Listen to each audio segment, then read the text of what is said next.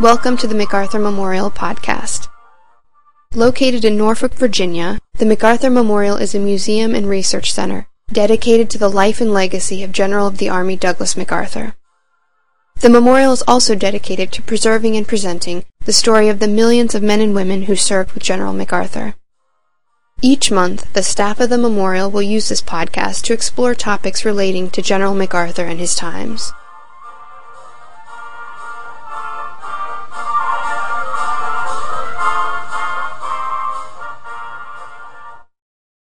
Today, we are going to look at some of General MacArthur's American decorations. This podcast will cover the Distinguished Service Cross, the Silver Star, the Purple Heart, the Distinguished Flying Cross, and the Air Medal. These medals represent just a sampling of the more than 100 decorations received by MacArthur during his 52 years of military service. Visitors commonly ask about these medals, and we are going to explain some of the reasons why MacArthur received each award. The first medal we are going to discuss is the Purple Heart. During his career, MacArthur, who was the recipient of two Purple Hearts, was instrumental in creating the Purple Heart we know today. The origin of the Purple Heart medal can be dated back to the American Revolutionary War. General George Washington wanted a way to motivate and reward his soldiers, but monetary bonuses were not an option because the Continental Congress was cash-strapped and reluctant, if not completely incapable, of handing out money. On August 7, 1782, Washington created the Badge of Military Merit for enlisted soldiers who performed with distinction in combat. He designed the award in the shape of a cloth-made Purple Heart with the word Merit emblazoned across the front. There is no explanation as to why Washington chose purple, but traditionally, the color purple signifies something of high value and is also associated with royalty. Traditionally, in Europe, awards were mainly given to victorious commanders. In creating the Badge of Military Merit, however, Washington took a more democratic, egalitarian approach. Announcing the new award, Washington wrote that the road to glory in a patriot army and a free country is opened to all. Historians agree that at least three soldiers, Sergeant Elijah Churchill, Sergeant William Brown, and Sergeant Daniel Bissell Jr., were awarded this badge during the Revolutionary War. After the Revolutionary War, the award fell into disuse. Over 100 years later, in 1921, Army Chief of Staff General John J. Pershing started a movement for a new military decoration for lesser acts by organizing a revival of Washington's Badge of Military Merit. Pershing's successor, General Charles P. Summerall, continued this work, and when General MacArthur took over as Chief of Staff in 1930, he too followed the work of his predecessors. MacArthur enlisted the aid of the Washington Commission of Fine Arts, and Elizabeth Will, an Army heraldic specialist, was tapped to design the award. Will designed the current medal that features a gold-colored bust of George Washington, set within a gold-bordered purple heart. This medal also includes a small shield bearing Washington's coat of arms. This new award was named the Purple Heart, and on February 22, 1932, the bicentennial anniversary of Washington's birth, the War Department issued an order that authorized the issue of the Purple Heart to any member of the armed services wounded or killed in action on or after April 5, 1917, thus making the award retroactive to World War I. Although the criterion for awarding the Purple Heart differs from Washington's original Badge of Merit, like the Badge of Merit, the Purple Heart is a combat decoration. Due to his involvement in creating the new award, General MacArthur, who was wounded twice during World War I, became the first recipient of the Purple Heart Medal on July 22, 1932. MacArthur's first wound in World War I came while he was fighting in the trenches in northern France. On March 11, 1918, the German army launched their own assault against an Allied counterattack by bombarding the 42nd Division with 75 mm and 105 mm shells filled with mustard gas. Attached to the 42nd Division, MacArthur was in the front line trenches and was caught unprotected in this chemical attack without his gas mask.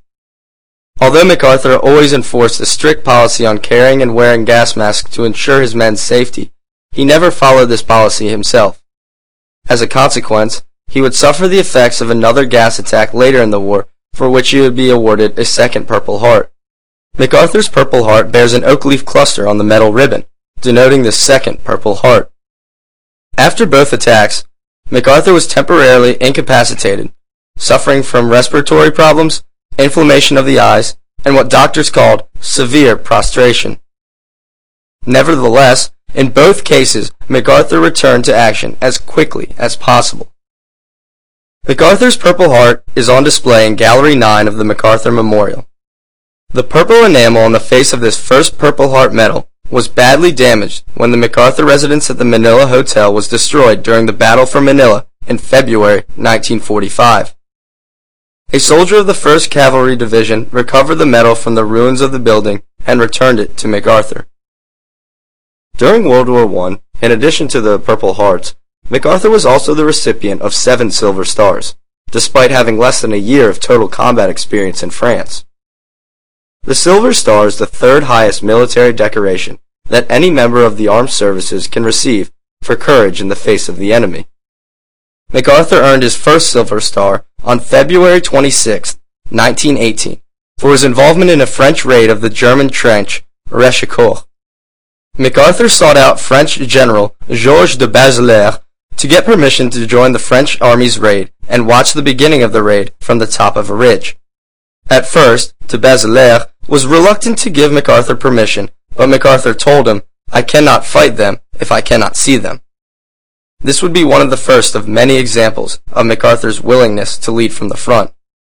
During the trench raid, over 600 German soldiers were taken prisoner, and MacArthur personally took part in the capture of several soldiers.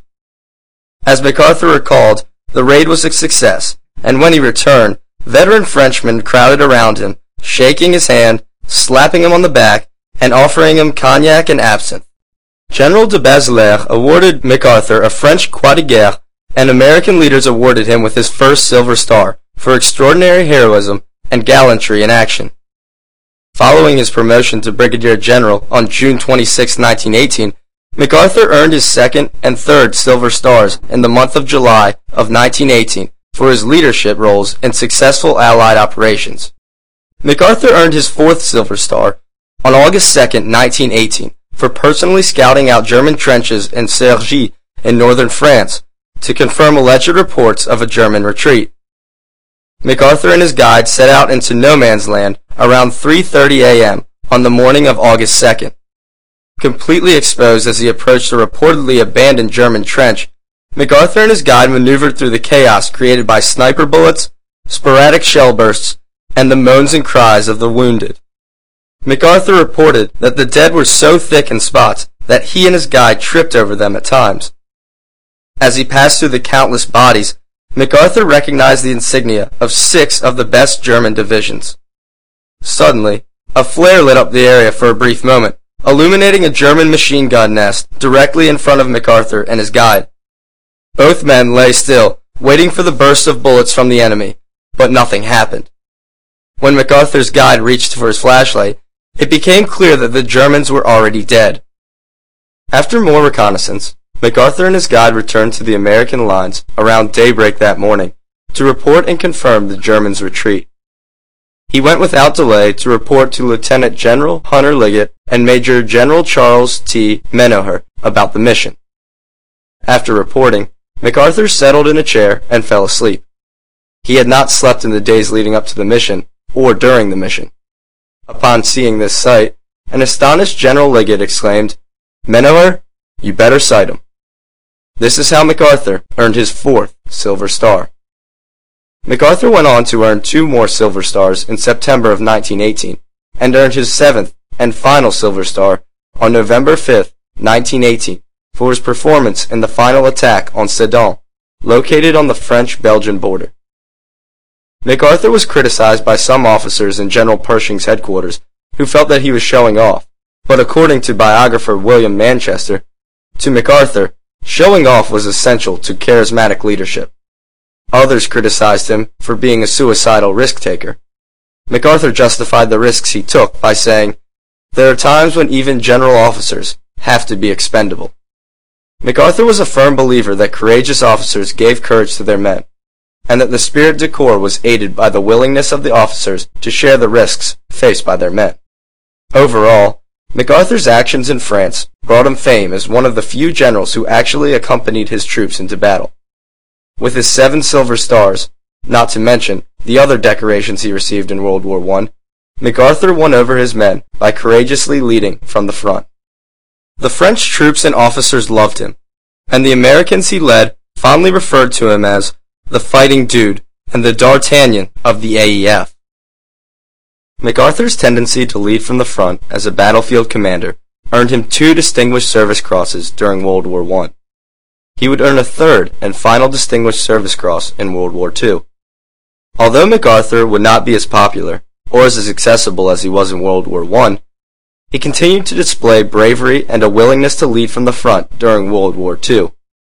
The Distinguished Service Cross, which was established by an executive order on January 2, 1918, is the second highest decoration for Army personnel and is equivalent to the Navy Cross and the Air Force Cross.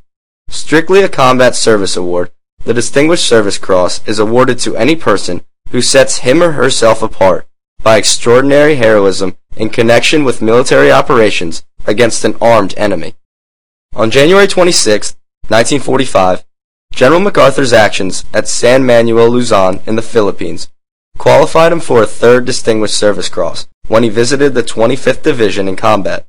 Visiting an area under attack by a Japanese tank brigade, and amidst the chaos of a crossfire created by Japanese machine guns and sniper fire, MacArthur advanced within 75 yards of the enemy lines. Seeing MacArthur walking upright towards enemy lines in the face of enemy fire made a major impression on the soldiers who witnessed his actions.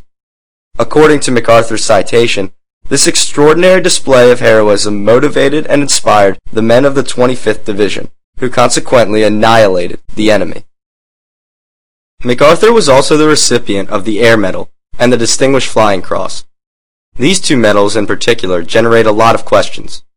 Created by an executive order on May 11, 1942, the Air Medal is awarded to any person who, while serving in any capacity in or with the armed forces of the United States, distinguishes him or herself by meritorious achievement while participating in an aerial flight.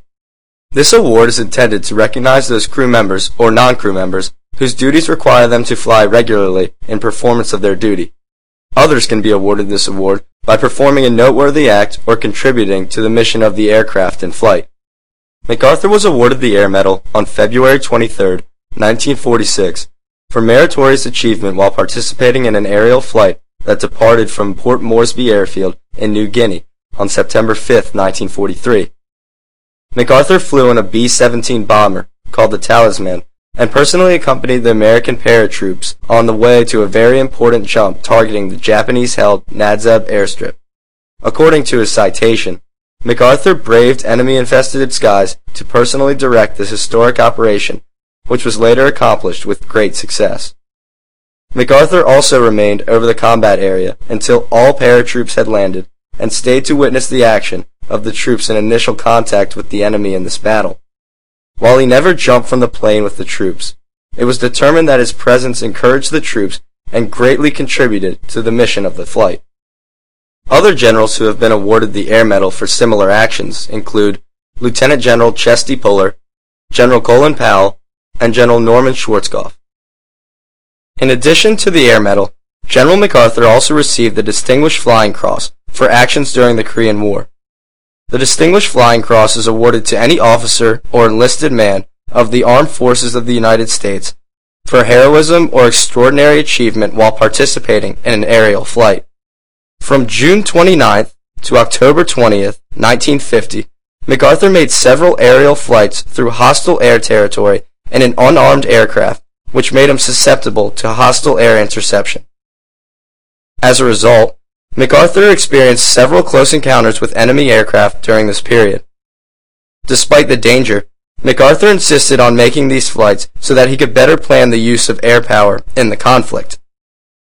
At the age of 70, MacArthur's actions once again echoed what he had told General de Bazelaire decades earlier in World War I. He needed to see his enemy in the battlefield if he was to successfully engage the enemy. The citation for this award implies that his involvement in these flights enabled him to advantageously employ air power, which ultimately made victory attainable with minimal losses. While MacArthur's desire to personally observe the battlefield is commendable, some view Lieutenant General Stratemeyer's decision to award him the Distinguished Flying Cross as the mere flattering of a sycophantic subordinate.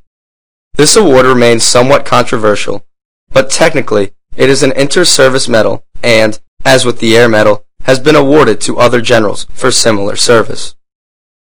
Again, the medals addressed in this podcast represent just a few of the over 100 decorations received by MacArthur during his 52-year military career.